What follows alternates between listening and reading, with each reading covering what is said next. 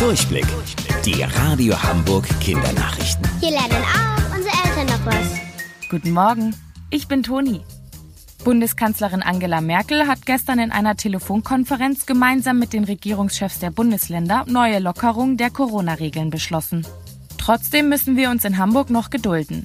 Unsere Politiker müssen sich jetzt erst noch genau überlegen, wie diese Regeln umgesetzt werden und dann einen Plan für unsere Stadt machen. Das soll noch bis Dienstag dauern.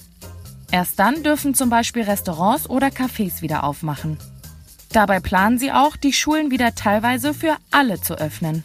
Das hat Schulsenator Thies Rabe gestern angekündigt.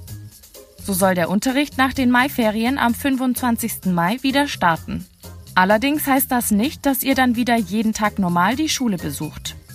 Geplant ist nämlich, dass jede Klasse nur einmal in der Woche für ein paar Stunden Unterricht bekommt. Der soll euch vor allem dabei helfen, die Aufgaben, die ihr für zu Hause bekommt, besser vor- und nachzubereiten. Bei Straßenarbeiten auf einem Gelände bei der Uniklinik Eppendorf kam es gestern zu einem großen Einsatz der Feuerwehr. Gebrannt hat dort nichts. Trotzdem war es ziemlich gefährlich.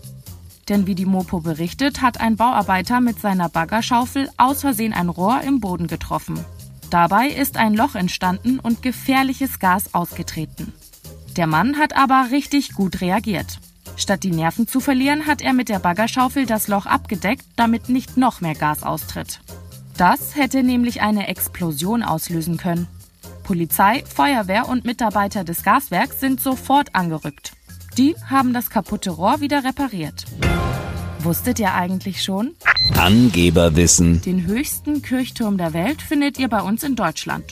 Der Ulmer Münster ist über 160 Meter hoch und um nach ganz oben zu kommen, müsstet ihr ganze 768 Stufen gehen. Bis später um 11.30 Uhr. Eure Toni.